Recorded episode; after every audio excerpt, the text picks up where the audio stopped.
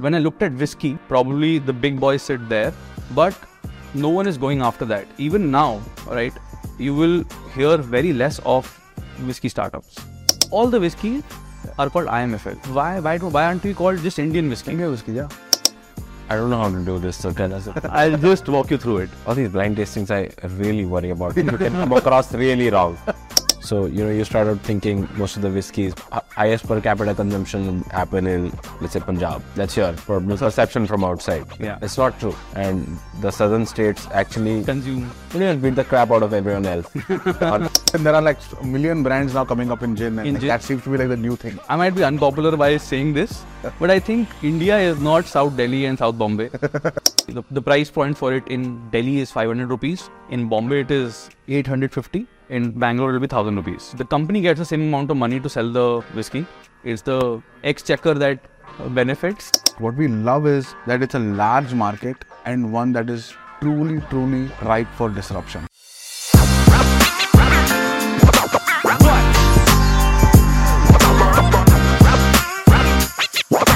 All right, Shivam, welcome to the barber shop. Uh, thank you so much for taking the time. Um, and so, you know, uh, given the given the business you run, eight in the morning is probably not the best time to have the conversation, but we'll make it work. Uh, and you know, I'm, I'm glad that you could kind of, um, uh, you know, bring all that is there to bear. Uh, and the conversations that we've had before uh, this discussion have been extremely en- uh, engaging, and big big fan of what you're building. I think just at the outset, um, would want to do that. Um, just to give you a sense of the barbershop Raiser's Edge, I'm not sure if you have seen uh, at length some of the discussions we've had with young founders, but what we try to do here is we um, we are a group of 75 people um, who love working with founders, um, and this is completely agnostic of sector. We typically like to be, uh, you know, the first uh, check uh, in the company or the second check. We typically like companies that have some uh, traction, some revenue, some sense of product market fit, but you know, given its early stage, um, can easily be figured out. Um, that list has been shared with you, of course, and you can go through it. And the the purpose of this is for for for the 75 of us is to learn and and be a part of amazing journey like yours, right? Um, and today is all about getting into your business and understanding it. And I would love for Rahul to introduce himself to you. Uh, you and I have obviously met, but then uh, the stage is all yours, and we would love to know more about what you do. Thank you. Sham, great to meet you. I'm Rahul. Um, currently a VC at uh, Matrix Partners. Uh, in my previous avatar, I started and built out this company called Treebo Hotels in the economy hotel space in India. Uh, before that, Shantanu and I were colleagues back at McKinsey. Yeah, really looking forward to hearing the Woodsmen story uh, and what you want to do with this. Thank you. Thank you for uh, inviting. I think it means a lot for me. Um, I'll uh, jump into my background. Um, I'm Shivam. Um, Shivam Ginglani. I've- I'm from Delhi. Uh, I did my schooling here in the school called GD Goenka. Um, was a scholastic student uh, in school. Um, went on to do my economics uh, from Delhi University. Uh, post which went to business school to study man- uh, study finance and business economics in Manchester. Um, I think my journey fundamentally subconsciously begins from there. Uh, when you go out clubbing or partying, uh, right, you uh, pre-drink and go over there. Uh, so your flatmates or your batchmates, they come over, you eat a bit, you drink a bit, and then, then you step out. So we were mostly gravitating towards uh, bourbon whiskies, which are comparatively sweeter.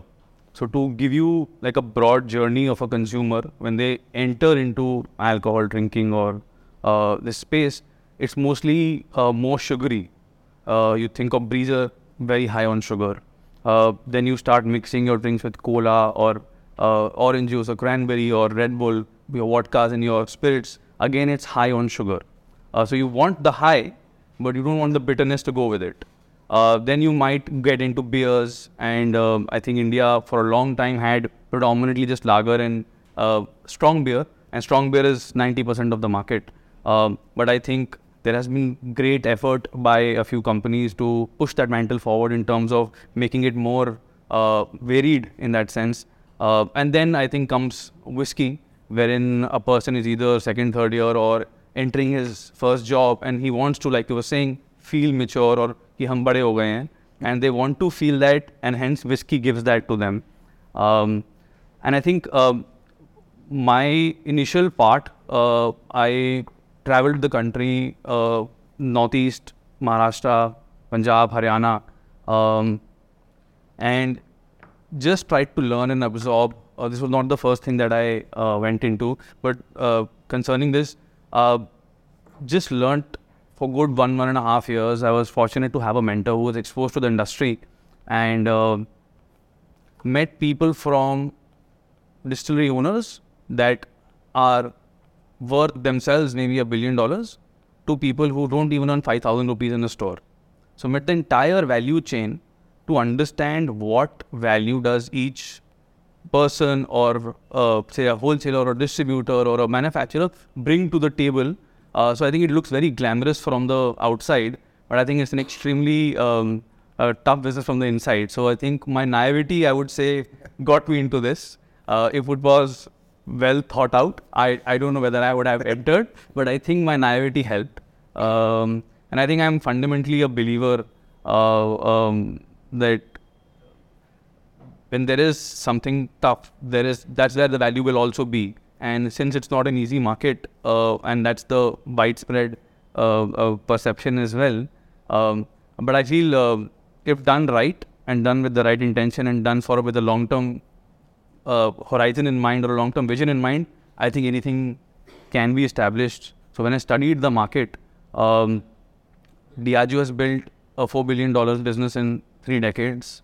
Uh, Pernod has built a, Diageo has built a four billion dollar. Pernod has built a three million dollar uh, business in say 25 or 22 years, um, and all in the last, uh, you know, with, with a couple of I would say um, these businesses have been built in on the backbone of uh, semi-premium whiskies. So if to divide the industry overall, uh, I think we have pre-established price points uh, in the industry.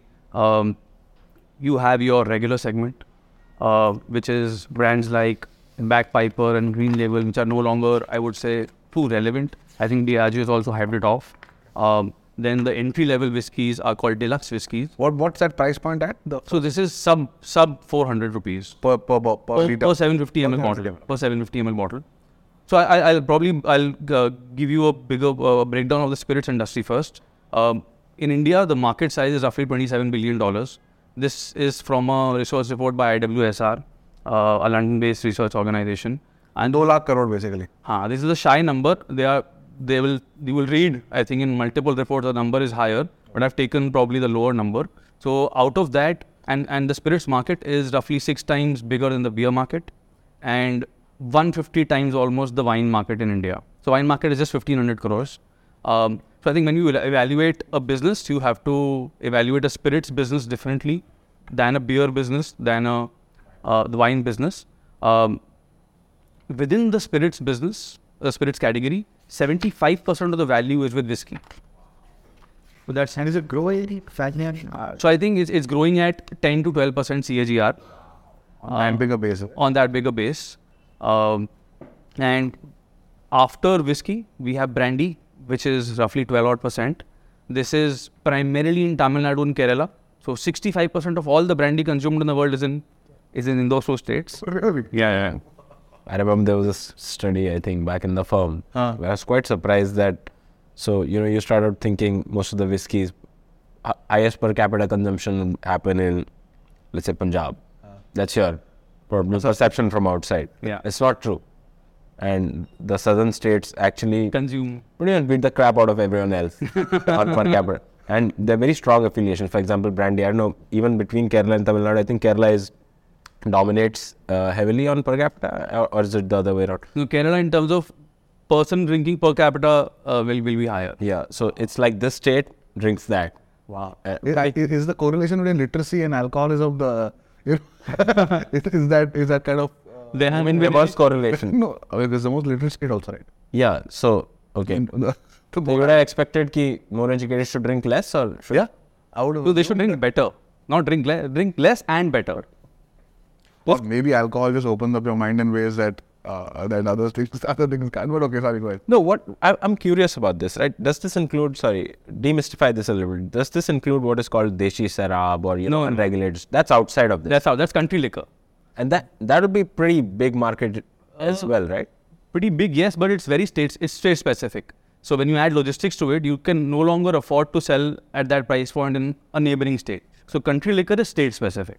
Understood. And how does this compare with, let's say, other markets like US uh, in terms of per capita consumption? So, on an average, this is one what liters or what you know megaliters of uh, liquor. So I would say there's no accurate uh, data on this. Like maybe the colas have have have have a more accurate data on what is the per capita consumption. So I can tell you that the high the India is the highest drinking uh, drinker of whiskey in the world in terms of volume. In terms of value, it is uh, of course uh, the US. I mean, that's because we just have like a lot of people. A lot of people, yes, and a lot of people drinking whiskey. I see. They can drink something else, but uh, it's whiskey that they are consuming. Um, so, US market is, of course, the most valued market in the world, uh, more than 3 to 4x what the market in India is. Um, I think the Indian market is, is, is growing at a good pace now. It's premiumizing at a good pace now. People are looking for better options. So to give you a, a breakdown, I was coming to the breakdown to say now the so I'll continue the spirits Yeah. uh, breakdown first. Seventy-five percent with whiskey, Yeah. twelve odd percent with brandy, the next ten percent with rum. So rum is in the eastern part of the country. So to give you an example, one state, Odisha, um, has more fifty-five percent drinking rum only. So when you want to enter Odisha, you need to have a rum in your portfolio to be relevant to that state. Uh, the next three to four percent or five percent would be vodka, and less than one percent would be gin. So um, But then there are like a million brands now coming up in gin, and In like, gin. that seems to be like the new thing. So I might- saying it's I might- going at crazy rates and all that. I might be unpopular by saying this, but I think um, India is not South Delhi and South Bombay, right? Um, so I I don't. think that comes out quite clearly.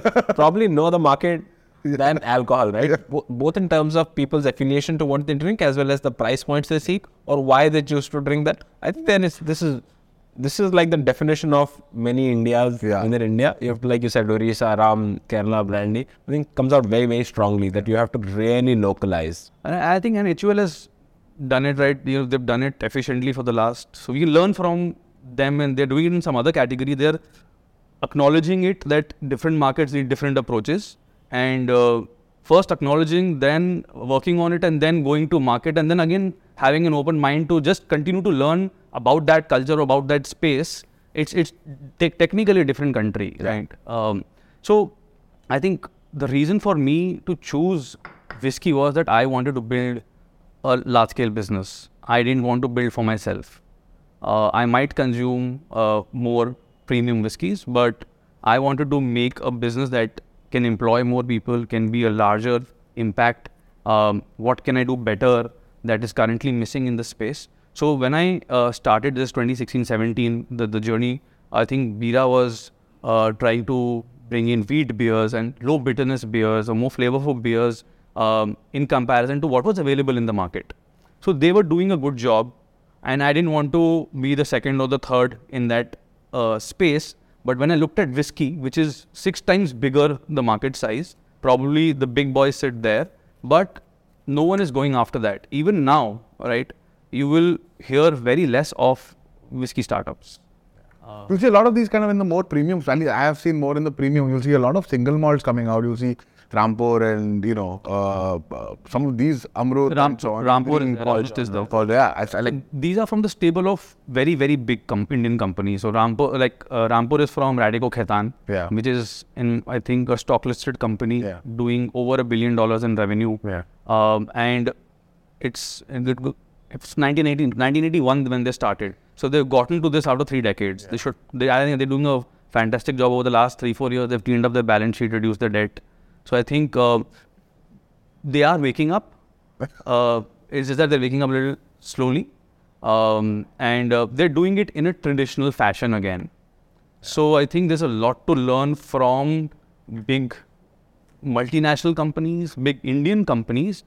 Uh, but they have a set format or set style of doing things, which I need, uh, which I think needs a lot of fresh and young energy, and someone who is not mentally trained to follow the rule and follow what the trend is or the market is doing, and probably bring in some their, some of their own viewpoint to the table, which is not pre-existing or following someone else. But break, can you break the whiskey market down? Like Yes. how what like we were talking about entry level and Yes. all the way to uh, to the top in terms of pricing and how how those what are some of the big brands in those and how people buy those. Correct. So when I break down the twenty billion dollar whiskey market, the, the bottom six billion dollars is the regular market.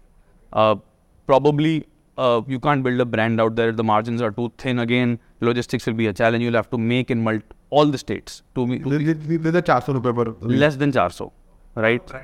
Uh, say Green Label, uh, Bagpiper, yesteryear brands, right? Um, so I think it's unaddressable according to me. I would not put it in the serviceable uh, space. Then the entry level is a deluxe category, which is McDowell's number one, Officer's Choice, Imperial Blue. So McDowell's number one from the Diageo portfolio, and Imperial Blue from the Pernod portfolio. Um, the price point for it in uh, say Delhi, it's uh, 440, 450, so less than 450 rupees for a 750 ml bottle. Again, I feel you need to be vertically integrated to be able to deliver this price point to the market. Um, this is again five six billion dollars uh, uh, in in its size, the deluxe category. Then you have the semi-premium category. Uh, the leader over there is uh, Royal Stag uh, from the Pernod. Uh, then it's Royal Challenge. So Royal Stag owns the 60% market share, and maybe Royal Challenge owns the 20% market share in this category right now. And 20% is other players, local players, regional players.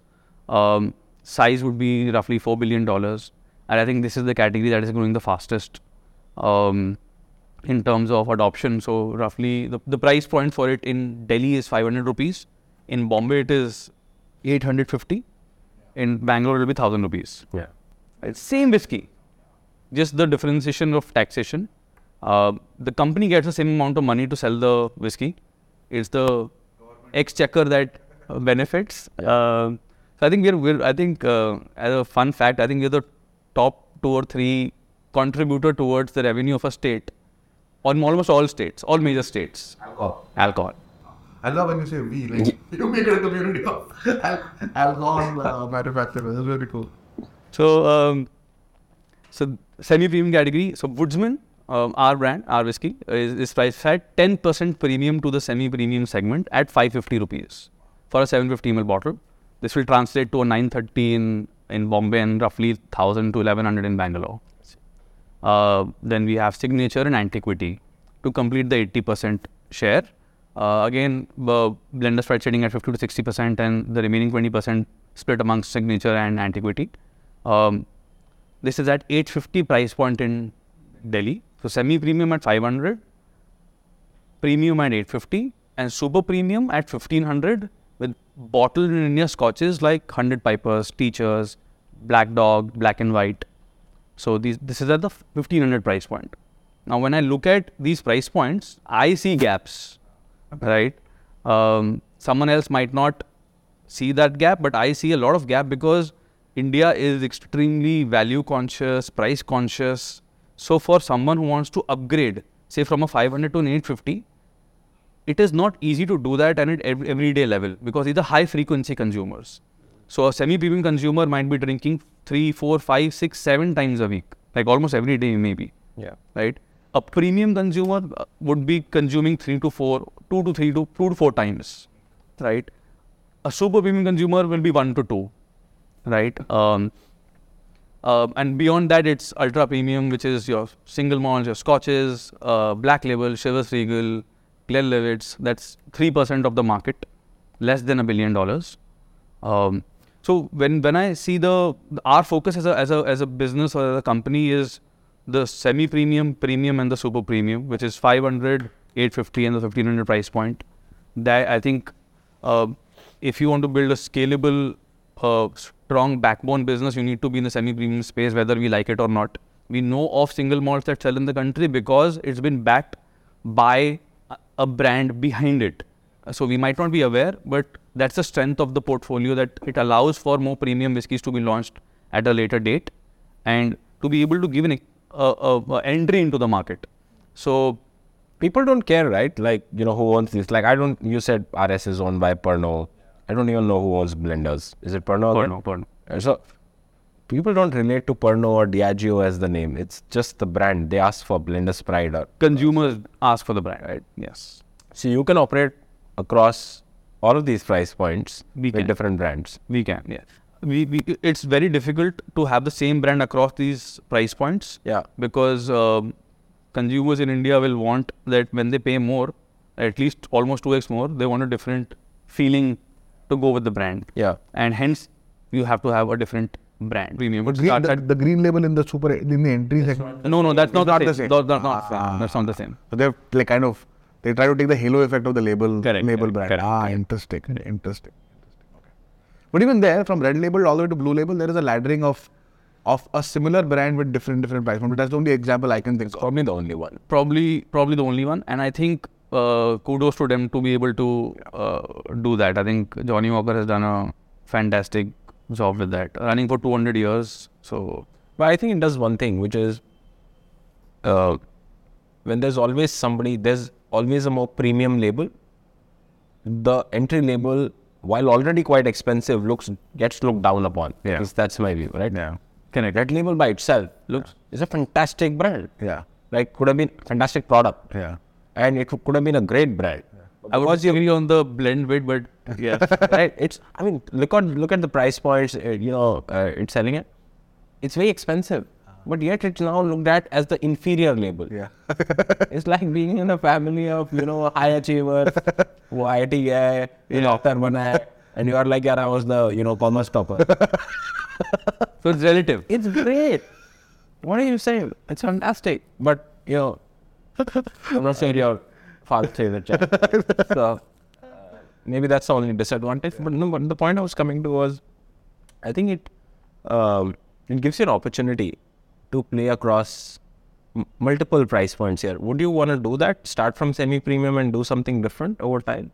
so we will definitely give it a shot uh, have a more premium version of woodsmen but there is a band that i can stretch to uh, doing a 1500 i don't think so that's possible uh, it would should be below the 1000 rupee mark um, so that's the band that woodsmen would play in uh, overlap of value and aspiration is something that like brands figure out very late. Like uh, we figured out late, very late, that value and aspiration is not really a choice. कि तुम या value दो या तुम aspirational बनाओ और aspirational बनाओगे तो महंगा करना पड़ेगा ऐसा that feeling is there in in at least in personal care for example you have that feeling i'm sure in alcohol also you feel that the more value you're giving the the more co- you compromise you're making on aspiration and vice versa but you're basically saying that you want to make it a premium aspirational brand ladder up in in this space Yes. uh, but at the same time make sure that there is tremendous value on the table for the consumer who's No, I feel you have to deliver on on the value front and what you're promising as a brand. So if I look at say the competition brands, say White and Blue or Royal Stag or Royal Challenge, their claims are no longer product led now. They have become more lifestyle led. Uh, so I'll give you an anecdote. So I, and this is I'm just made up. Maybe when someone was walking up to a bar and India में क्या होता है जब किसी और कोई और पिला रहा होता तो हम बोलते लार्ज पैक बनाओ.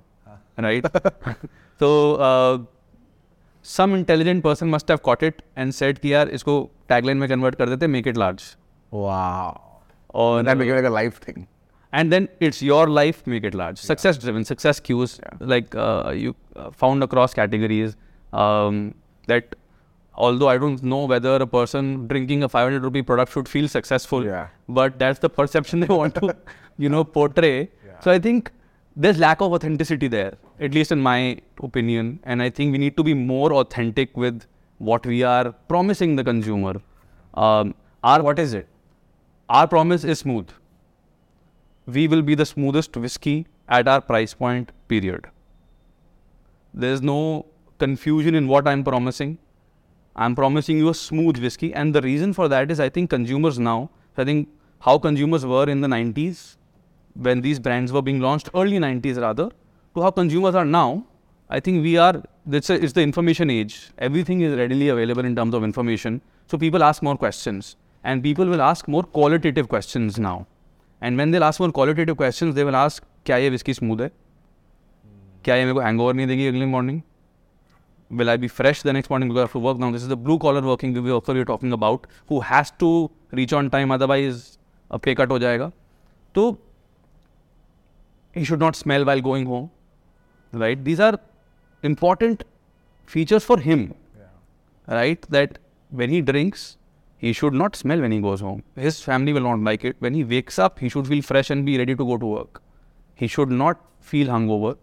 Um, and uh, break that down. When you say smooth, it is the feeling when it goes down the throat Yes. in terms of taste or in terms of friction with the like. What is what is smooth exactly? So I would say I think taste is very difficult to define. Hmm. Like when I say uh, अगर मैं आपको भी कोई whisky दूँगा आपको बोलूँगा इसको आप डिस्क्राइब करिए आई थिंक मास्टर ब्लेंडर्स कर सकते हैं and that too with you know a lot of vocabulary but smooth आसानी से समझ आता है कि यार ये स्मूथ है कि नहीं है right it's it's drinkable it's it's palatable it's smooth it's it goes down your throat easily it doesn't create a burn in your stomach Smooth, by the way, is an adjective used only in the context of whiskey, fam, right? right? People never call a rum or a No. vodka smooth. no Even if it's like the most. they can but, But the people don't. I've never seen it. Like smooth is very specifically a very whiskey term. I don't know. Like. Yeah. And by the way, like you're right. Uh, so you would have blue collar, affordable, three to five times a week drinkers of of this category. But I remembered like my first alcohol experience was always Royal Stag. So when I was 17, 18, started drinking in college, and this was a, I'm talking when I say I, I, I probably represent 200 people in my hostel. Okay. All of whom would drink whiskey. Like 95% of my hostel were whiskey drinkers. First time alcohol, right? Like you said. Right. Uh, couldn't afford a lot. तब uh, नब्बे रुपए की निप मिलती थी. Haan. 90 bucks की निप मिलती थी. वो 180 ml. So we would kind of like, and if there was like a farewell party or a birthday party, and 15 people, so 15 divided by uh, two, so seven or eight nips. Uh, so whatever, 180 ml, right? And 180 ml after 90 90 each, and Coke, uh, and uh, you know chips or whatever. So Yeah. that would kind of that would be the budget for this, and that's how we used to drink, and it was horrible. But at that time, you didn't know any, any better, so you could you could do it. Old Monk was a good like people used to say, hey, "Aaj, you know, Old Monk is the other affordable thing we could we could have, but it was 90% was Royal Stag. And then when I went to Lucknow, so I went to business school right after engineering. Okay. And Lucknow had like average work experience in my batch was three and a half years, 39 months, whatever, right? तो लोग काम करके आए थे वहाँ पे तो काम करने के बाद थोड़े even if they were like working in the most entry level jobs at that time twenty five thirty thousand rupees a month they were still they saved up enough so they had then gravitated to Blenders Pride, Signature, and you know sometimes teachers also, right? So मैं जब गया मैं तो fresher I had no, I didn't really have like my affordability had not gone up by much. I just grown couple of years older. But because I was surrounded by these guys, I would then save up a little more to drink the same whiskey as them. And that's and then then when you join McKinsey, suddenly you don't look be, look below Glens, right? So I think you you for for for semi prima i think as age and as you kind of can afford more yeah. there's a natural progression of the category. I don't think there is affiliation to the brand. You described is how a typical whiskey journey would be right? When you it's linked to your income. It, when your income increases it's a uh, it's a signal to society or friends or other people that you have landed up or you you know you've you've gone up in your income. So it's a signal to like how a car is कि हम पहले मारुति से Hyundai पे and Hyundai से City Honda City पे and then Honda City पे maybe luxury car so it's a signalling mechanism for man at least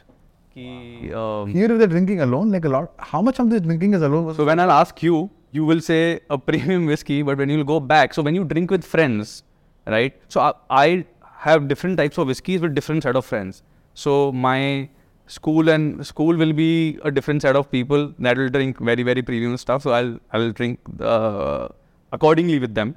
Uh, when I'm having whiskey with my college friends, um, it'll be a low lower price comparatively, right?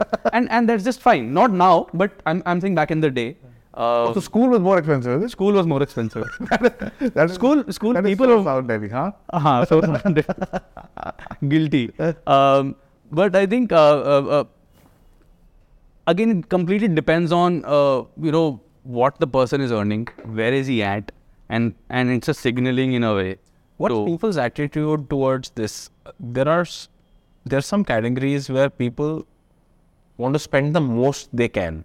They want to get the highest access to the highest brand they can. For example, schooling is one of those. You spend the most you can. You almost spend more than you can because I want to invest in my kids' education, right? Right. Um, there are other categories where you optimize for value or utility as opposed to, you know, being at the most aspirational. Where is whiskey in this? Do you prioritize volume or do you prioritize the best whiskey you can drink? So I'll, I'll give you an example. When lockdown happened, what is what is the first thing that opened after the lockdown, and where were the queues? Longest kilo, two kilometer long queues. Um, it is a priority. The the quant most people will be so 80% of India, or rather, uh, I would say 85% of India will be drinking a whiskey which is 500 or less. So when there are 100 people walking into a store, 8 out of 10 at least will be consuming, uh, like asking for a whiskey which is 500 or less.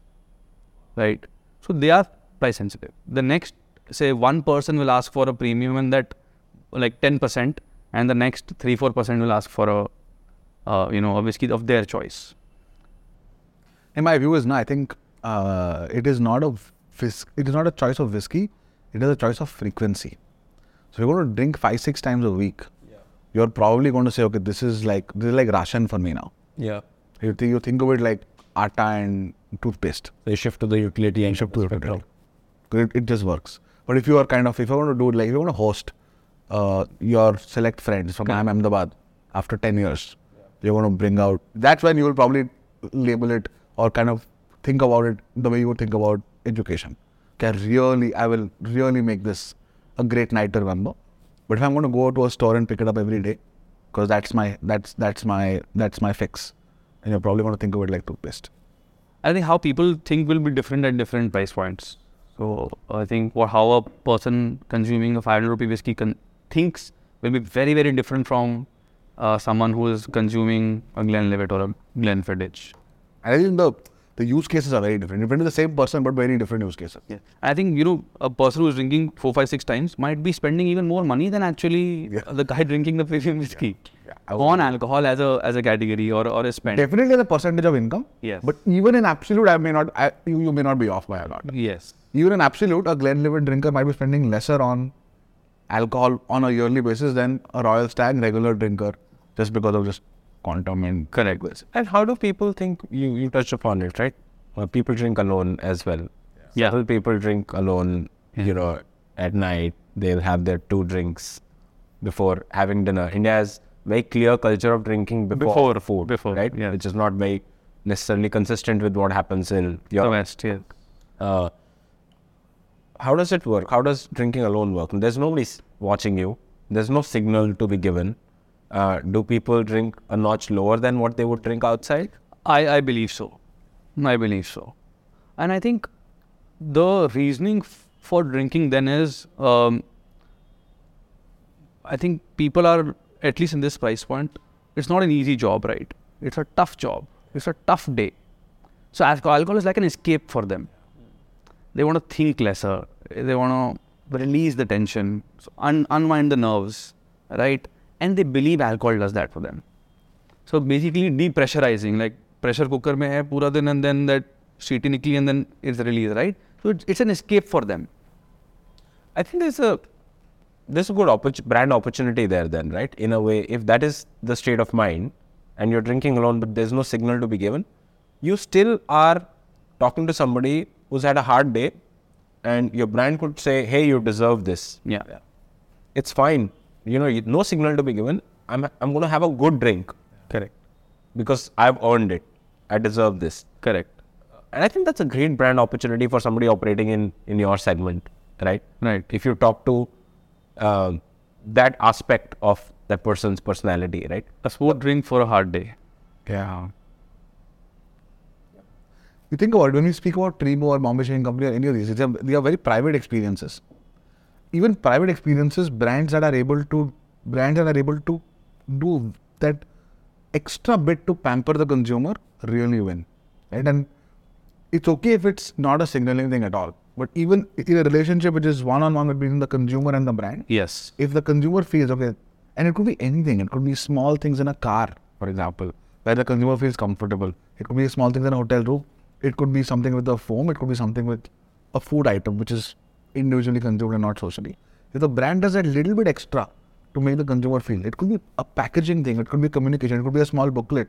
It could be a s- extra little bit of fragrance. It could be anything actually. Yes. Yes. The consumer then just attaches fully. Uh, Yeah. The touch that's a massive opportunity, even if it is not a single. In fact, especially in situations where it is single use cases. So I, I, I think what I observed was people when they're drinking this, they keep the bottle below the table, right? They're not comf- comfortable or confident keeping it on the table, right? So what I particularly wanted to do was to be able to give them that proud feeling, or rather, you keep it on the table, right? Deliver great design, deliver great aspirational value in the brand, and you keep it on the table. It's giftable. You can take it to your friend. Um, and I think um, I don't know why. Why should good design cost like IKEA is, you know, uh, great design at great prices. So not necessarily a great looking thing should be that expensive. Uh, and I think I, I need to empathize with the consumer um, and understand, uh, you know, um, uh, their needs and aspirations. And someone who is not able to jump from 500 to 850 on an everyday level, how do I bridge that gap? If I I start at 10% premium, so that he doesn't have to pay a lot more to you know taste the whiskey, um, and gradually take it to the 20% mark or in the in the longer run. So I'm sitting between prices. I'm not head-on colliding against big companies. Yeah. I don't want to. Uh, uh, I would rather create a new price point and let the market come there. Uh, just a price point. You also talk in your deck about creating a new category Yes. itself. Yes. Right. Talk a little bit about that. Where's the genesis of the craft Yes. movement? And you've uh, you've talked about how it happened in beer and in gin, Yes. and how it can now begin in whiskey. Can I actually make a small segue into can you? I would love to like taste what you make Sure. before kind of diving into uh, you know the, the the the the craft of actually making it because then it makes it very real. Fair enough. Fair enough. So like, do you have some stuff we can try? Yes. So what I'll do is, uh, again, this is the first time I'll make my whiskey uh, against a 2x price point and a 3x price point. Okay. So I'm not making you. I'll of course you can. Uh, I'll make you taste against the competition. Okay. But what I'm trying to do is make it uh, compete against much more premium whiskeys than its price point. Okay. So let me do Will that and blind or will we will we not know? it'll be a blind taste. Oh, wow. And then we'll, we can reveal what the whiskeys are. Okay. And I can show you the the packaging and the and look Okay. and feel we'll the brand as well. Yeah. Okay. Is, it, is that okay? I kind of go into the absolutely. honor I'm not a huge drinker, and it's it's nine in the morning, so we'll just do some tasting. It's 9 p.m. somewhere.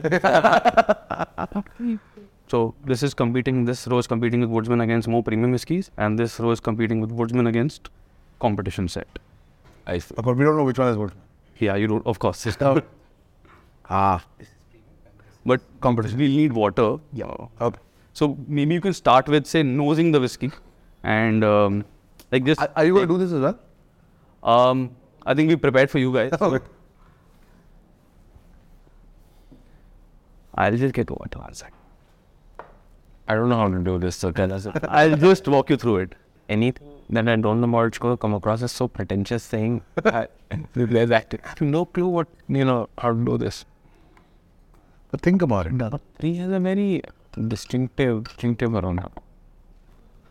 So, so see again, you can. Um, uh, we this is neat whiskey, so I think of course we can't have neat whiskey. So this is 30 ml each. I'm pouring a one is to one ratio. Four is to one or something like that. No, that will be too diluted. No, it's four is to four whiskeys to one. Like I just add a tiny bit of water. Is that isn't that the right dilution for it? No, I think one is to one ratio is how how you test a whiskey out. Okay. Two is a little sweeter, and this is this is the premium one or this is the com- competitive one? Premium ones. Premium ones. You're like the one guy on MasterChef who knows a little bit about what they're doing. Perception is reality.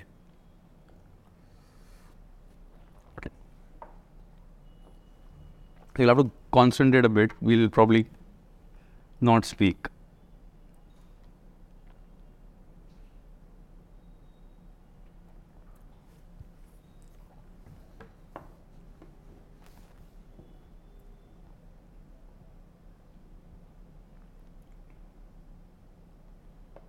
I think they're all they're all very similar in terms of smoothness. We were to define going down the throat. Yeah.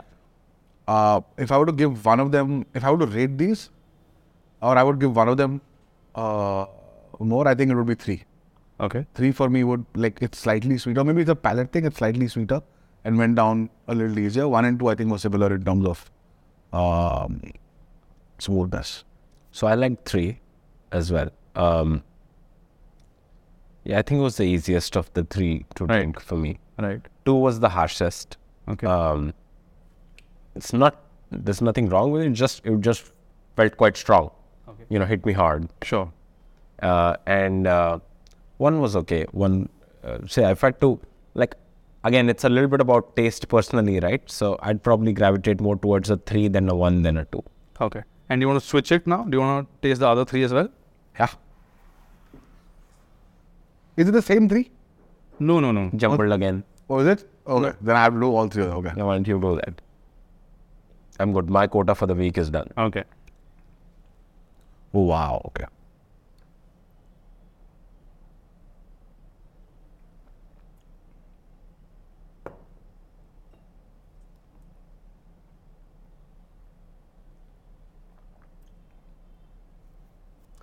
All these blind tastings, I really worry about. You can come across really wrong. Because the first time I think the wine industry tried to do this, and you know the French wines, of course, were like, we're going to win this. it's of course the best wine is going to come out of Bordeaux. So, and then I think the wine that won or came close was like a ten dollar bottle or something from Napa Valley, right? And Right. and that's how kind of the Californian revolution started. I think they repeated that about 15, 20 years later in, I don't know, it was early 2000s or 2010s. And they did that again. This time people are like, yeah, you know, this time we'll put our best foot forward. It has to be French wines, right? That's going to win. And sure enough, French wines won.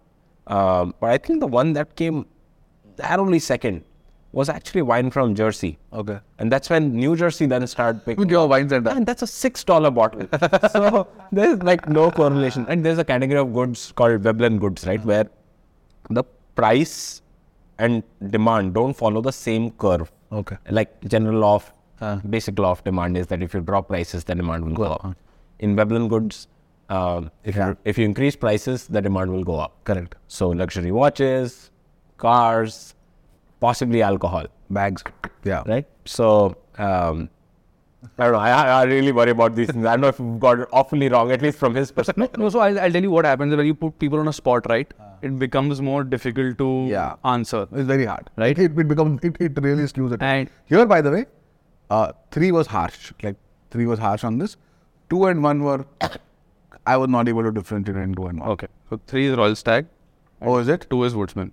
In Two is. Yeah. Ah, it's oh yeah, man. And here, here, three what what you chose is a is a bourbon whiskey, which is sweeter. Oh, I wanted to bring out the sweet aspect of it, and you're liking it. Ah. So that's the most premium. That's at sixteen hundred rupees, three x. this three, oh Yes. okay okay. Yeah. And between what are these two? Uh, so two is again Woodsmen, Okay. and one is Blenders Pride. So to differentiate, um, when you will taste a Blenders Pride, it's smooth, but it's bitter. It's high on bitterness. It's a woody palate. What we've done with, uh, say, Woodsmen, I'll, I'll, I'll probably um, there's a peaty note and a Yeah. fruity note to it. Yeah. So we have not taken the woody route that a Blenders Pride has. We have gone in for a peaty route, um, and the whiskey is um, comparatively sweeter or low on bitterness. And I think what you saw was the harshness. Now that's not smooth, right? What the harshness you felt in number three, Yeah. that's Royal Stag. So yeah, when you're competing against our price points, it's there's a there's a difference that's easily discernible. But when you compete against higher ones, um, you have to be more like into it and to understand. So I think What you one saying- and this? What is one? one is white and blue. White and blue, not bad. I like white and blue also. I never thought. What are the white woodsman? White and blue, Woodsmen, Royal Stag in the competition. And on the on the premium one? Blenders Pride, Woodsmen, uh, Budweiser Magnum.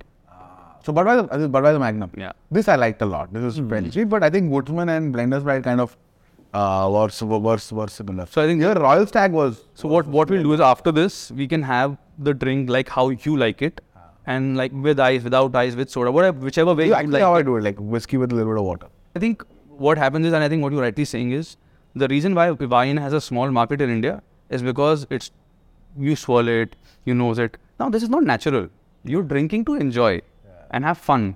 So the more you complicate it, the l- more people get inti- intimidated, and the lesser people will have it.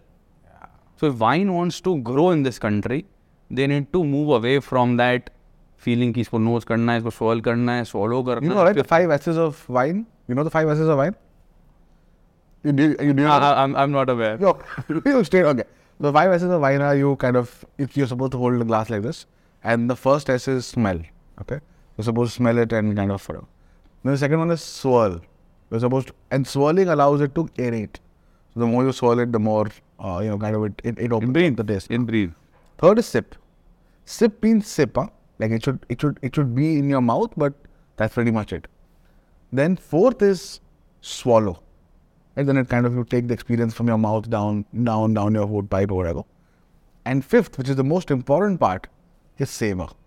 So that's when you kind of go Aftertaste. Yeah, the aftertaste, and you kind of like, and then you keep doing this. And you and by the way, people who drink wine are constantly swirling it, constantly like smelling it, then sipping it, then swallowing it, then savoring, and that, that this process is constant. And people who like drink wine are constantly thinking of doing this. Like I, just two days back, I was with a friend of mine, who like actually my cousin, Shashwat, he's an outstanding, outstanding cocktail maker. Like he's become like this extremely, you know, knowledgeable bartender. So whenever we have family get-togethers at his house, they're just amazing. They're like, he knows exactly how much he will use chickpea instead of egg white for frothing because of the 15 minute aftertaste. He will know what bitter to use to garnish. Right. And he will have a toothpick with fig in it to give some kind of. So he was he's very knowledgeable. So he, he in fact, I was discussing woodsmen with him. Okay. Uh, and I'll send you some of the things that he said about it. He's like, well, this is something very, very, very interesting. But yeah, it's, it's a, it's, it's, it's a, it's a thing. But in that segment, I think people do it for for a fix and like just for social drinking. I don't think there is affiliation to the process as much as there is to the things around the around the drink. I think I think see uh, the re- another reason why whiskey is high in consumption is water, soda, easily accessible, right? With the wine, you have a perception it needs to be in a certain type of glass. Yeah. With whiskey, you can have it any way you like. glass, You can mix it any way you like. So it's more friendly to the consumer. That's so true. So if you make things complicated and in a, in a certain, it works for a certain audience, but for a larger audience, it probably complicates the matter for them. So keeping things simple is what I think works. Um, the reason why we we have positioned ourselves as just smooth is I think um, I was uh, one of the investors in our company is the ex APAC chairman of Coca Cola, um, Atul Singh. Hmm. Um, and uh, he told me, Shivam, we can't. deko aap Thums Up ka ya Coca Cola ka. Thums Up mein bada bada thumbs up hai. That's it. And Coca Cola, thanda matlab Coca Cola. That, that red color can is Coca Cola. Hmm. They might have more features. They might have more to say. Right? But you should not say more about your brand you should s- know what is the best thing and associate the brand with just one word because it's even difficult to establish that Yeah. Um, just one brand name and one word is enough and i think they have done that beautifully and uh, that's when i think I had to force myself to declutter also. If I had, I wanted to say more कि PT, इस पे PT note. I don't say it. वो छोटा लिखा होगा किसी ने पढ़ना होगा they can read it, but I will not say it to the consumer. Um, they can read it, and and that's how I think decluttering or being very very clear and simple and and focused will help what the brand is promising to you and what you can you expect from the brand. I actually love the. I, I don't know, but I, I when I when I saw this, I, I felt this was like a Glenlivet packaging, um, and this is the what we were talking about, right? The pampering of the consumer. Yes. Yes. So if I'm sitting alone with this bottle, for example, I will feel like the bottle's talking to me. Aged in American oak, extra smooth. Like there's a certain royalty to the green that you've chosen. So I'm a big fan of great packaging. I think it makes a huge difference to the consumer experience for reasons that are truly emotional and you know uh, beyond the function of the product. Uh, but I think the fact that you this this mold of the bottle it looks unique, Yeah, this is a custom bottle. custom bottle, yeah, right. So the thing is sh- shaped like this. You've chosen the right colors. I think the the fonts, there is a golden coppery feel to. It's a copper. So the maximum people would use gold. We've gone in for copper. Um, if you see the bottle, there are certain. Um, uh, it's a, it's engraved in the at the back. There's this. Um the glass is slightly. So it's, it's got a fiddle factor. Like I, I remember. Uh, What is the fiddle factor? Fiddle factor, it drums, it, it feels, it has a good grip, it feels slightly, you know, uh, had a better grip when you pour it. So I think, uh, I remember, uh, I used to play football, I still do, um, Gatorade peete the. Ah. Gatorade has a, the bottle is very fiddly. You feel very nice and you, you want to rub the bottle on you. So it got a fiddle factor. So I thought, "Ki, how do I somehow incorporate this? So the bottle is slightly leaner. Uh, so the grip at the bottom is more comfortable. So try to incorporate like a like a a, a broad shoulder, uh, a narrower waist. Uh, um, try to maximize what can be done in that with with the glass and that bottle, and try to bring a very aspirational or premium experience for this price point. Talk about the brand a little bit. Like, what do you want? How did you come up with the name? What do you want the brand to say? What do you want people to feel? Uh, what are the tenets, right, of of the brand? So I think um, the name Woodsmen, um, um, it's targeted at men. Um, the other brand names, competition brand names are Royal Stag, Royal Challenge, Royal Green. So they that's a very very um, I think uh, one route that the market is following. And with us, we wanted to be more authentic and more natural. So I think Woods, uh, the whiskey is aged in a oak barrel. Um, um, it's it's rested. So say uh, when a new whiskey goes into the barrel, uh, there's winter time and summer time. Wood will contract and expand. So how a person ages, like we are aging with uh, our, mind is getting sharper, we're getting more. Same goes with the whiskey. It goes inside the cracks, comes out. It goes inside the cracks, comes out. So the whiskey smoothens. It acquires the character of the wood. It acquires the flavor of the wood and smoothens itself over time. Um, shelf life for a oak barrel would be 15 years. Um, but I think India being a tropical country, um, temperatures are higher, humidity is higher. So I would say a five-year-old whiskey in India is as good as a 10, 12-year-old whiskey in coming from Scotland. Just because of tem- temperature. Temperature differences. So if you look at Amrut, no age statement. If you look at Paul John, no age statement. If you look at Rampur, no age statement. Wow. If you look at Kavalan, which is a, a fantastic single malt from Taiwan, Yeah, Taiwanese. no age statement. Uh, Americans don't make age statements. It's only Scotch that makes age statements. Wow, that's interesting. And I think I was uh, just thinking out loud. Maybe uh, there was a prohibition time, or maybe there was a time when the factory was shut for a long period of time and the barrels were still aging. And again, when it opened, some again some smart marketing chap must have come, and like how you were selling the, the Rice. ba- basmati at two year old. That was a big.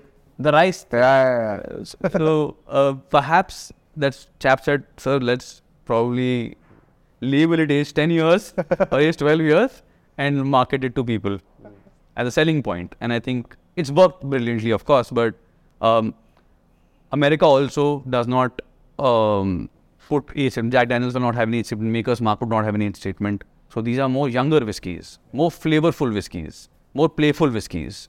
Uh, and I think Scotch is selling tradition. Uh, uh, America sells entrepreneurship. India is yet to define itself. We are called currently called Indian made foreign liquor. So I'll come to the question we were asking before it. Indian made foreign liquor, That's what we call this, is it? IMFL. Yeah, that's the blend. VAT 69, the uh, Blender's Pride, and all of that is. all the whiskies are called IMFL. Now that's a pardon my language, but very poor choice of Yeah. word, right? Why do we, why, why, why, why, is it like a regulation thing or what is it? Why why do, why aren't we called just Indian whiskey? India whiskey, yeah. Right? Simply Indian whiskies. So I think the problem with the Indian whiskies is we don't have an identity. And that's the opportunity. If you define the identity very clearly, so for example, bourbon is popular, it has to be made uh, with 51% corn. Uh, the rest of the grains can be wheat, rice, barley, maize. So it's 51% corn, aged for a minimum two years. So what you've done is build trust in the product. Some regulators or say uh, association say has made sure that you don't misuse the word. If bourbon, if you label the whiskey as bourbon, actually it can be called corn whiskey. Now they it's made with 51% corn, but they they they made a name called bourbon, which sounds more appealing. A newer player should not misuse it. If the rules are set, there is a certain standard to it. People can trust it. Same is done with Scotch. It is uh, aged minimum three years in Scotland, bottled in Scotland. Whereas with India, uh, I think that trend should start, and I think uh, we would want to lead that uh, uh, creation of a new category called Himalayan whiskies. Um, I feel Himalayas as a backdrop is global. Um, um, it's the best water in the world. Uh, Tatas have Himalayan water. Um, I think Catch Water coming from Kullu DS Group is doing phenomenal. Uh, and got so I think inherently the water quality is brilliant in Himachal. And another reason for me to choose Himachal Pradesh as a state for manufacturing was this. 95% of the whiskies that come into Delhi and the north uh, come in from a small town called Dera Bassi in Punjab, right? So, सब वहीं बन रही Delhi Delhi में allowed नहीं है so it cost a little bit more in but then you gain a lot more. Oh. Right? You gain almost 60% of this is water. Now, if I don't care for it, and if you look at any global brand and you go to their website, they will show you how important the water is. Right? Um, and I'm not saying I'm the first person that's made the whiskey in Machal, but none of the previous players are defining themselves very, very clearly for the consumer. And You're absolutely right. I think if you look at, for example, the the the the, the, the identity that Japanese whiskies have now started creating, at least Yeah. in my mind, Yes. like Hibiki or the Suntory or Yamazaki, Yamazaki or any, it's very clear it's rice and it's got a very different color, uh, lighter. much lighter. Yes, yes. but it's it's and the the the, the shelf throw of that of the Japanese font on the They own their culture. amazing. They own their culture.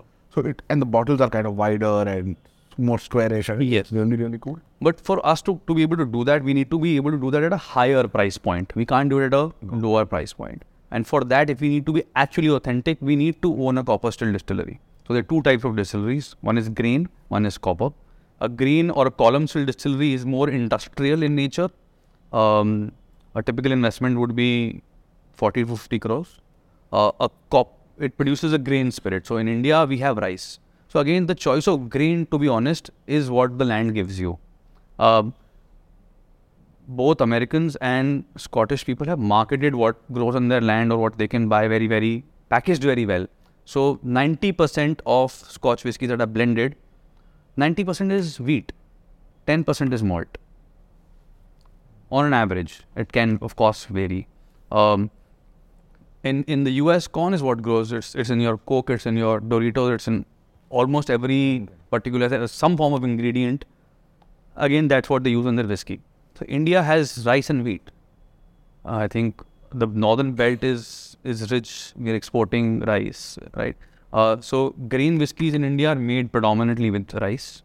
Um, there might be a perception online that ये molasses से बन रहा है sugar cane से बन रहा है but that was yesteryear Yeah. right I do agree that aging aspect is still uh, you know to be learned by this country uh, there has to be infrastructure around it know-how around it um, and the second piece is the malt um, that's made in a copper pot still so everything that, of the design of the copper pot, whether it's a long neck, it'll produce a, a softer whiskey or lighter whiskey. If it's a short neck, it'll produce a bolder whiskey. And that's the uh, decision of the blender or the maker as to what kind of expression you want to. So some people will like the bolder expression. Some people would like a lighter expression. Some people like a fruitier expression. So that's when you have a range of um, uh, at the top uh, to be able to address to certain particular uh, mostly but blended whiskies sell in the world. So Johnnie Walker is a blended whiskey, Chivas is a blended whiskey. Yeah.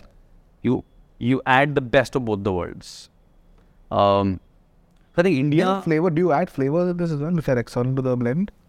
So I think uh, this natural extract uh, that's that's used, uh, but not art, no artificial flavors. Understood. Can you t- explain a little bit about just in, in short in terms of what is business like and what the margin profile looks like right now? Sure. So um, I think I've done a lot of mistakes in the beginning, a lot of learnings. Fam- uh, there's, there's no lineage in the space, so I had to learn everything myself. Uh, you can't go to a school here or college here to quickly learn uh, the art of whiskey making. So I think um, I um, uh, learned from multiple people. Um, after a lot of mistakes, Woodsmen was launched one and a half years back. Um, we did roughly 25 30 lakh rupees of net revenue in the first six months on a monthly basis. Um, That is what after excise etc. comes to you. yes, net revenue. 20, That's the 170 rupees equivalent of this. yes. So we were selling roughly 2,000 cases. So on a 550 rupee price point, after tax and everything, you come down to 170 rupees realized revenue. Yes. Okay. So we were selling roughly um or 20. That's when the round, the first round happened. Um, this was led by um, very good folks, uh, FNB uh, founders, Country Delight, Nitin and Chakradhar, uh, Rohan and the entire Epigamia team, um, founder of uh, XAPAC Simon of Coca-Cola, Bala from Vadam, um, um, Arisha was a partner at Jungle Ventures. So these people came in, and I wanted to actually uh, purposefully try to get F&B people because they have they understand distribution and understand the challenges and probably to learn from them. So some people are five steps, ten steps, hundred steps ahead of us to just absorb, uh, you know, what they've done and probably avoid some of the mistakes um, that can. Uh, uh, so these people uh, came in, and uh, soon after we were hitting 75 lakhs. Um, in the last 12 months, I think Woodsmen has made some fantastic progress. We closed last month at net two and a half crores. Oh, wow. Congratulations. Thank you. Thank you. Congratulations. So we've 10x. But when we had met like 15, 20 days back, we were I was telling you, will, yeah. 2.2 ho sakta hai, lekin 2.5. Yeah, yeah. Well done. So I think uh, at this moment, the amount of capital we have, uh, it's like uh, we're right off the line on the bottling line. It's going into the truck. It's moving to Delhi. It's getting sold. So I think, uh, fortunately, Touchwood, uh, the the brand is being accepted uh, by the consumers. How many stores? And this is two and a half crores only Delhi. Only Delhi. How many Although we are in three cities, states, Delhi, Chandigarh, and Himachal. But um, last four months we've been EBITDA positive. Uh, Well done. And uh, I think the MIS has to yet to come in, but back positive, hopefully this month. For March? Uh, One or one, like not not much, uh, but That's it. uh, th- so I think we shifted our focus. Okay, let's. Uh, um, we don't know how long how long of runway we have, so we shifted our focus to streamlining everything and focusing just on this market. Uh, so the entire revenue is from is from Delhi right now. Uh, if we had more capital, I think another at least 60, 70 lakhs more easily we would have achieved. Um, And this is just a working capital thing. You just needed more more money. entry out. I think I think um, from 25 lakhs to two and a half crores, I think uh, we've delivered on the on the goal that was uh, set, or rather uh, surpassed that uh, that was set in the previous round, and I think now it's time for. Uh, How big is Royal Stag? How big is this business? her Royal Stag is I think net revenue uh, revenue 4,000 crores. 4,000. Net revenue, right? Or gross? So I think I think gross. So I think uh, Pernod is a 20,000 crore uh, Net, net business, right? gross business. Net would be roughly half. Okay. So, sorry, say that again. So, R- RS is how large is that? Net net roughly 2,000 crores. 2000 crores. Okay. And you're at 30, effectively. Yeah, around here. Okay. That's, that, that, that's helpful. Massive scope, massive scope. And do you see distribution as a challenge like this? Is is there requirement for muscle in this? Yeah, I was going to come to that. We've spoken so much about brand and product. I my understanding was this was uh, this business is built and broken at the very distributor level, right? If uh, Like what? Yeah, he's right. I think what I've heard is dealers will choose. So I'll, I'll give you a small example. Uh, Delhi, now that we are doing this kind of revenue, has already started supporting my working capital.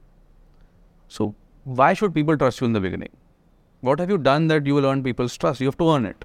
So when you walk into a state, first year you need to prove yourself. Getting registered is not a challenge. It might be a, a perception from the outside that entering into a state might be a challenge, but I don't think so. It's that big of a challenge. Uh, first year you need to so now say Woodsmen is doing well in Delhi, the word is already traveling to Haryana, it's already traveling to UP, it's already traveling to the neighboring states. Haryana, I'm being approached, okay, we will fund your excise duty, you only need to fund your COGS. So already my bargaining power without even entering the state has increased. Right? So the once you do well, the word travels and people want to associate with things that do well. And I give the whiskey to them and I tell them, don't give me any order. I don't want any order. You please test the whiskey with a with if you want to test it yourself or someone who is a consumer of this particular price point, that will be a better person to give you advice. So firstly, when they see it and I ask them the price, it's they say 3x is what the price is. So I win them over through my visual appeal first. And then I say, I still say I don't want the order. I say, please taste it. And we will, I will come back and uh, seek what the result was and not the order. So we don't push in the beginning. We need to be more relaxed and be confident in what we are delivering and let them judge. And if they are comfortable, they will start with a small order. So we were in Delhi at 100 stores last year, 12 months back. We are at 500 stores now. Now that journey, the team can make an effort, and of course, a good team really, really matters. Uh, so we've got, uh, you know, um, people who are 20 years into the business that understand distribution much better than what I do. Uh, people who are coming from, so I think Delhi is led by a person called Harpreet. He's uh, from DS Group. He's he's started his career at HUL. These are deep distribution companies. So we are we'll take help from and build a team that understand that to the very core. Um, at the moment, what we're doing is another. Uh, we we're, uh, we've taken software. We'll track data from the wholesale to the retail. We are mapping all 500, 600 outlets of Delhi, what their potential is in my price point, in the other price point. I will help my uh, sales team to understand when they're walking into a store, they have all the data on their farm. They don't need to open whatever. So now, when they see that this is the target for the month, this is the potential of the shop, this is what the competition does, this is what you did last month, this is what you've done up till date. If you're completely focused, it, it, it, it can be done. Tell me something. You you spoke about having people surrounding yourself with people who understand this. You know, who've done this before. You're new to this this domain, right? In a way.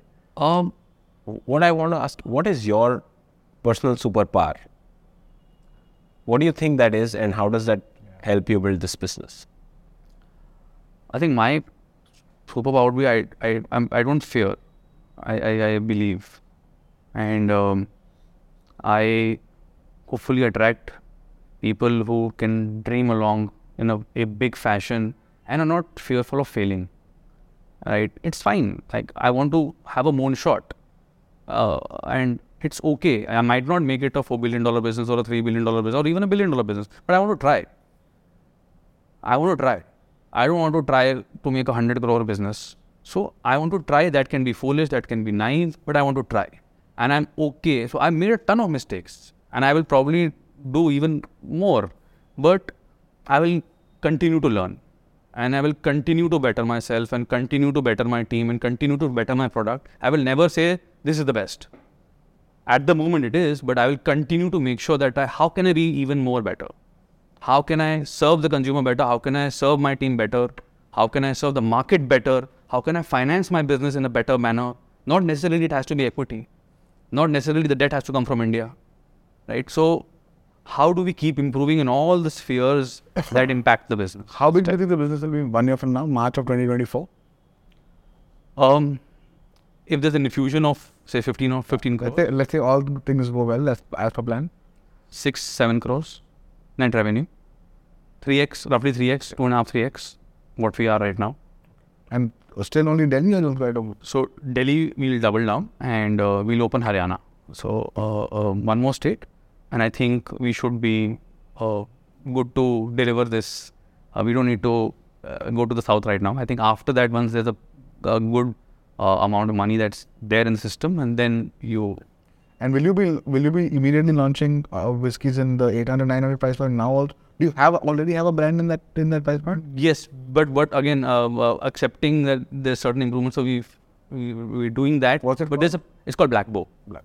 So we we we we are working uh, on on on the blend, and I think once we are satisfied that it can take to the market, we we'll go. The six seven crores is primarily woodsmen. Yes, yes, yes. And what's the investment ask this time? Um, ten crores. 10 crores. And what I, I, have you thought of a valuation of the business? Um, oh, roughly. So there's flexibility there, of course, but roughly 135 crore be money.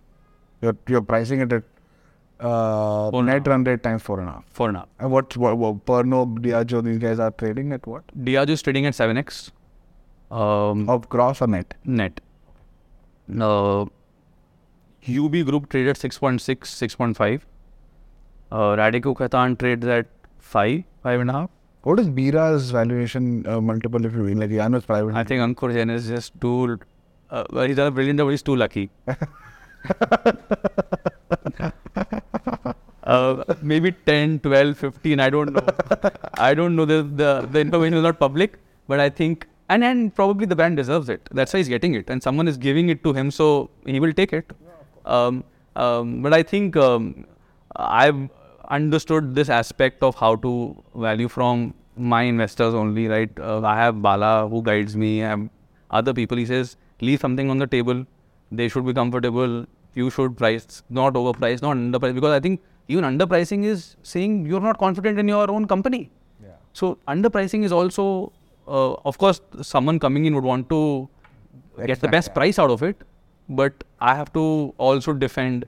but being reasonable to you know shareholders, future shareholders. Yeah. Right. It's it's. I'm not saying this because I'm VC now. What do you are? You're, a- you're representing the equity seekers on on this. That's conference. terrific advice because as a founder, Yeah. you always are fighting tooth and nail. You're trying to optimize every round. I think just being fair and reasonable Yes. is just terrific. It leaves, it builds so much equity uh, with people. Um, and frankly, these journeys are going to be long. Yeah. Right? You don't want to optimize a little bit here and there and, and win something. I think you're being, fair, frankly, fairly reasonable. Yeah. Uh, I was. Forget about that. Overvaluing a business and then putting yourself under the pressure, to grow into the valuation is like is you make so many wrong short-term calls. Yeah. So many wrong short-term calls that like you know uh, I I agree with him uh, completely. I, I think uh, the idea is the value will be created in long term. yeah. So the idea is to get the right people who also think long term, uh, and that I think that's also very, very, very important. That one has a longer term incoming investor has a longer term horizon, and they are um, willing to wait. I don't know. Uh, I, I want to build a profitable business.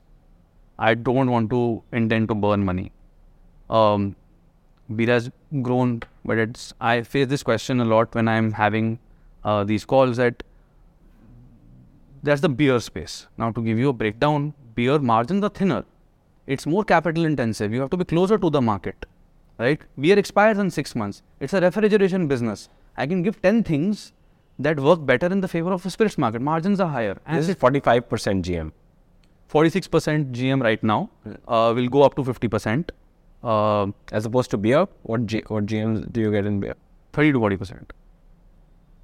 Again, price matters, but uh, uh, but again, they are they're So even at your 550 going down to 170 realized, you make 46% in gross margin at this price point, gross. Yes, right? yes. Wow. Amazing. Can you give us five ten minutes? We'll just quickly like if something else you want to ask, no, we'll give us quickly. good. Kudos on all the progress. Thank you. Thanks We'll just, just give us five minutes Yes, and yes, we'll, we'll, I think someone will just kind of usher you in.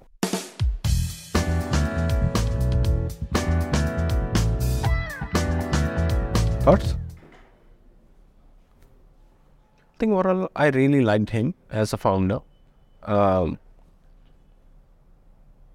I think that final question we were asking about, what's your superpower, that sort of unlocked some of the, Yeah. you know, thing in him. Yeah. Uh, and it comes out what his real passion is behind doing this. And I always think about whether, you know, this founder, while great overall, are they the right fit for this business? That was a big question for me coming on.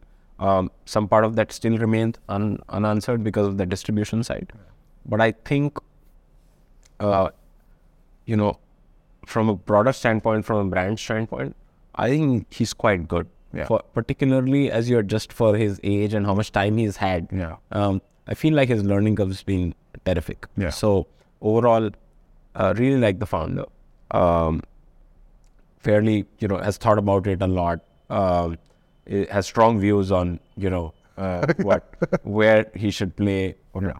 I thought the traction is great as well. I think on the business, uh, like, I wouldn't have expected like a you know 30 crore rate kind of business coming in. From one city, man. from one city. He's not spent too much capital doing that. How much has he spent? Uh, we'll have to ask him. I think I think he spent two or three crores. Yeah. So Profitable businesses. So so all of that looks like interesting. On the business itself, you asked about, uh, you know, do you need to muscle in, etc. I don't know if I got my answer to that question fully, um, but the fact he's already doing that um, uh, in a in a place like Delhi, which is fairly kind of out there. it's not even Gurgaon by the way. Yeah, It doesn't even include Gurgaon. yeah, yeah. I like that. I also thought uh, he has he's segmented the market right. I think this is the right sort of opportunity. I worry about two things here. One is going up the brand, which you know, uh, uh, going more upscale. You know that is extremely hard. You can always come down, Yeah. right? You can do a light and express and minus and something. You can do that. Building plus pluses are higher, so it'll have to be black bow or it'll have to be something else. Yeah. Um, and that takes away some of the good work you've done in making Woodsmen Yeah. a good brand. So going up is harder, and I worry about that. That he's starting almost too low to be able to get to that, you know, twelve hundred rupee price point, which I think can be a fantastic place for him to be. Particularly as his early consumers, you know, grow up themselves Yeah. and they're moving on. They'll move away from Woodsmen. Does he have something to do? Second, I think while he's thought a lot about the product, the initial look and feel, the value proposition, etc., I think there is some amount of help that he would need as he thinks about how to communicate his value prop beyond the functional. Yeah. Yes, it is truly smooth. But what does it make you feel? Uh, I think this, you know, great marketing puts customers back in focus, right? We were talking about how, how Jobs spoke about Nike, Yeah. right? They don't talk about how great their shoe is. Their shoe is great, but it's not necessarily what they want to talk about. They celebrate great athletes Yeah. and they celebrate great athletics, Correct. right? Uh, Apple does the same. And a brand has to get there. I know, and this is initial phase. So, but I haven't seen enough sparks now. Maybe given his learning journey, he can do that. Particularly with people like his investors who've built good brands or yourself. Maybe he can get there. No, I agree. No, I, I, I, I, I can't disagree uh, on anything. Um, what what blew me away was his insight on consumer. He knows exactly how consumers drink. He knows who the consumer is. He knows how they drink. He knows when they drink. He's very much in touch with the emotion of the. It's a complicated use case, यार. Like shaving is a sim- simple use case. आदमी जाता है, shave करता है, निकलता है. Like it's a simple use case. This is complicated. Social. It's alone. It's a pressure cooker situation, which is a release, but it's also fun with friends. There's music involved. He also understands that whiskey is a low friction product. It doesn't require glasses and uh, you know, or it just requires any glass and any mixer, and you're good to go. Um, I love that he's thinking about the fact that he wants the consumer to be proud of the brand that he is drinking. It should be above the table. Some of these things show very like the person's ear is very close to the ground on consumption, and I think that is fascinating to me this is a huge market and it is like royal stag McDowell's number one officer's choice these things don't stand for anything today. These brands don't stand for anything in my mind. They're just what i call sticky revenue for the sake of the fact that there is no other competition today. These are rightful disruption yaar. अगर आप R S वाले सबसे loyal consumer को भी पूछो ना क्यों पी रहा है it is habit and पता नहीं और क्या है but if you are able to provide something super aspirational at the same price and it's smoother the jump will be insane So for me, what I love about, and you're right, I think figuring out how to ladder the brand or ladder brands and to distribute in a way that is efficient and he'll have to understand the- like these are they are, they are tricky distribution systems, right? Um, there is a certain amount of lobbying, politics, government. Alcohol is not easy uh, and not straightforward. So there are clear, but I think large market and the guy gets the consumer. So I think these are two. Um, and what he has done with this 30 crore business on a product that looks three times more expensive than it is, is incredible. It is incredible. And everyone has gone the gin way, man. Like every alcohol, he's right. Everyone's building for South Delhi or South Bombay or Bangalore. Like everyone's trying to build for those. But real India is here. And this, and he, somehow he gets that consumer very well. So that really excites me about. I think he'll figure. I think he'll figure it out. Yeah. Would you put money from barbershop at the value?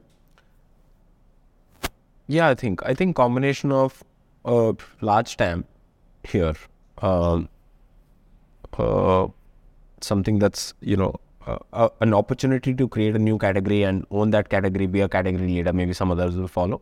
Coupled with his own intrinsics, uh, added to that the traction that he already has and the pricing for the round, which I felt was quite reasonable. Yeah. Uh, I think yeah, make it a yes for me.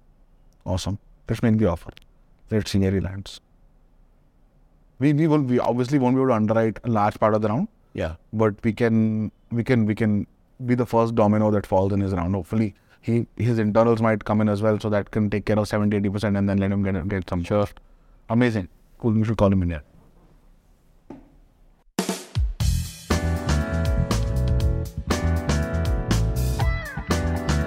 Shivam, this was, uh, you know, Rahul and I had a, it was a fascinating discussion with you, man. Absolutely fascinating. Um, first of all, congratulations on building something truly, truly remarkable and with so much, um, so much potential uh, for doing something amazing. We love the fact that you want, you don't want to build a, just a hundred. By the way, building a hundred crore business is, is tough, and it's hundred crore is sizable. People don't realize hundred crore is ten thousand lakhs. Like it's, a, it's, and in your case, that probably means forty thousand lakhs of you know actual you know consumer uh, purchases. But having said that, just the fact that you want to build a large business is is is amazing. Um, what what we love, and you should just keep adding if I'm missing out. What we love is that it's a large market and one that is truly, truly ripe for disruption. We genuinely believe that the the whiskey market is is is is, is the belly of of Indian uh, alcohol consumption. Um, not a lot has happened there uh, in terms of innovation. I think the what they've built with those brands is amazing, but I think there is a lot that can that I think the new age consumer wants a lot more, right? Um, so I think that's that's exciting. I think the second thing is your personal understanding of the consumer and the market is actually outstanding, and it comes in the details. It doesn't come in large stats and the maths. I think it comes in the detail. It comes in knowing that your consumer wants to put the whiskey bottle on the table, and that's what you want to kind of make that happen. Or it comes from knowing it we were discussing that alcohol consumption is complicated. It's it's it's social. It's alone. It's five times a week, one time a week. Pricing is it a commodity? Is it a pri- it, it's it's not it's before the food, after the food. How much? The fact that you know that whiskey is a seamless drinking experience. Um, unlike wine, for example, where you don't really need fancy glasses or whatever. You just need some water, some soda, and or any mixer, and you can start having right. Um, I think your understanding of the fact that water matters, for example, or uh, understanding of what makes a good like a good whiskey great uh, is amazing. So as a founder, we we loved, we absolutely loved how close you are to the consumer and the product experience. I think it shows in in not only the way you talk about it, but also what you have built. I think just building out something that looks three times more expensive than it is, uh, with with I know investing in a mold, for example, is a is a tricky call. You could easily take something off the shelf, but you're like, no, broad shoulder, narrow waist, easy to hold at the bottom. You know, something with with with the with with, with royalty for that consumer. Um, so I think we, we absolutely love that. Third thing is I think building a 500 store, 30 crore per uh, per year traction business, which is profitable in this space, is is remarkable in one and a half years. I think the challenges um, and something which you should look forward, you should look forward to solving as you go. I think I think this is this is distribution systems which are complex, right? There's government overlays. There are we all know about the Ponty Chadhas, and you know this is th- these are not easy businesses by any by any stretch of imagination. They're not straightforward, um, and you're young, and you know you you have energy, and I love that you're optimistic. Kini agar acha product sure, but as you kind of expand, you go into from 500 to 5,000 stores. There'll be challenges that you probably aren't seeing today, and you need to be aware of it. So bringing in experts from this industry who will foresee it along with you is is, is, is super important. I think the second challenge, Rahul, is, is it may be likely that in the uh, in the enthusiasm to marry value and aspiration so closely, you may have underpriced and you may have said 550 is great, 10% premium to Royal Stag, but I'm not sure whether the sweet spot is a 550 rupee whiskey. Is it 650? Is 750? Or is it actually like taking Blender's Pride and, and Signature head on and saying, do I want something at 900? Or even saying, okay, fine. So we will have a Woodsmen at say seven seven fifty. Ha, so will Woodsmen be the brand? Because taking a brand up is always more expensive. Like it's harder. Correct. Building a new brand is expensive. Taking a brand up is harder. So is it a combination of that? Like what do you Correct. really do? But again, look, problems for the future, uh, and there's never a straightforward journey. So I think that, that's where we land. Uh, anything if, if I'm No, I, I'm just going to reinforce the, the point about you really understanding the consumer well, right? Being really clued in. There's a big opportunity for you personally, I think, to turn that into a terrific brand identity. You've already, you know, somewhat of the way there, but I think you can go a step further. This is, you know, just going good to great. For example, when you think about why this matters to the consumer and communicating that, smooth is the whiskey, but what does it do to the consumer and putting them back in center? Like, you know, you came up on the fly on a smooth drink for a hard day That's just not a tagline. That's also, you're just talking to the consumer head on, Correct. talking about the value prop there. So, thinking hard about what you want the brand to stand for over a long period of time. Smooth whiskeys तो और भी आएंगी. Correct. Correct. But what is it that you truly own in the minds of the consumer? Right, I was giving the Nike example, right? Don't need to talk about your shoes anymore.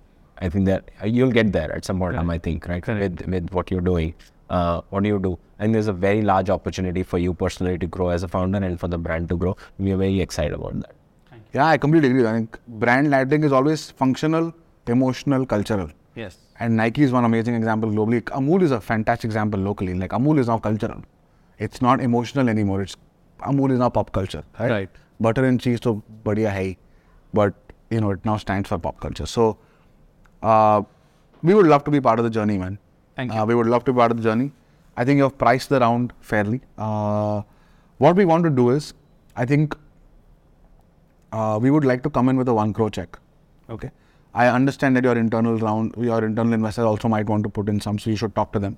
We're happy to be the first domino that falls that leads this, um, like underwriting 10% of the round. Right. Uh, if we are the largest check externally, uh, then we would want to kind of uh, go deeper and see maybe one or two months more to see because March is a tricky month to value the business on. Okay. You know, there's always a pipelining effect. Like we all know, there's a window dressing of this. So maybe look at three months. Previous numbers for the quarter, it's uh, two crores roughly. Ha. So that's the thing, right? Is it a 20 crore business or is it a 30 crore business or like whatever, right? And and then we can put the same multiple, that four and a half multiple that you have on a rolling three months thing. If we are the lead investor, we I would I mean just from a purely from being completely true to value. But we I don't think the I I think the ballpark is very clear and it's very reasonable.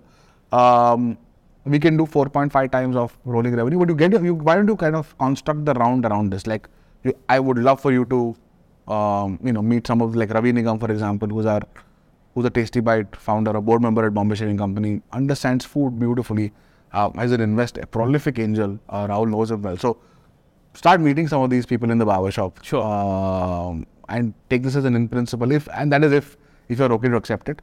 Uh, and if there is a large, if you, if if someone is going to underwrite a million dollars out of this 10 crores, then we are very happy for them and you to price around and we'll come in at whatever terms they, they suggest, pari passu and rights being uh, being the same. But um, if that is okay to you, I would love to shake hands. fantastic. I think it feels great that I think what you have uh, particularly built with Bombay Shaving is uh, you now being celebrated as a founder and you being a fantastic uh, job with Barbershop as well. I think uh, fantastic to be learning from you in the in the future. And even now, I think we learn from afar. I have, I think I've seen almost all episodes of uh, the barbershop. So I think podcast is a, a new way to learn a lot about a lot of industries and probably imply or try to you know get something to your business. I think uh, thank you for doing that, and I think uh, India needs it, and I think younger founders definitely need it, uh, who are trying to uh, make inroads into a complicated, uh, you know, sphere, and, and and and it's very real. So you you have to defend. You have to have the right strategy in place. So I think uh, across, uh, I think you speak with a lot of people like Rahul, who will come in from his own. Uh, you know, uh, experience and of building Treebo and the challenges of the hotel industry, and and I think other people also bring in their own respective um, experiences to the to the to the podcast. So I think thank you for doing that, and and uh, I'm really excited that you guys uh, would join this round. Uh, Absolutely. You- You're the founder. You you decide whether how to construct the round. We're very happy to help. I think Rahul is is someone who has and definitely take he- help. He's he's been a mentor to me uh, for for like for for a long time. We spoke very very openly about it in the podcast. But founders help each other always. Like you can whether you are a current founder, you you know you you are a VC, you could be an operator, whatever. Once a founder, always a founder. So uh, we are both available in addition to the 75 people who will come to this. So you decide which one is your baby. Um, it's your business, and you have the most to gain, and you have the most to lose if things go either way. We just want to be part of it and try to make sure that the chances of you winning big are as high as possible from our side to be honest.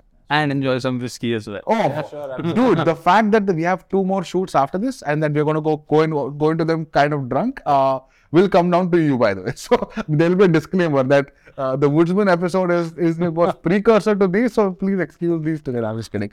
Uh, but I absolutely would love love to casually have more fun with you. I think it'll be a fun investment to do as well like Bombay Shaving Company how much fun will you have with people shaving in a bathroom with a basin? Like, this is really good stuff. This is really good. Stuff. So, congratulations on what you've done, and thank you so much for accepting our. Uh, thank you. Thank you. Uh, you should take on it. Yes. Thank you. Thank you, sir. Thank, thank you. you. Thank you. Thank you. Awesome.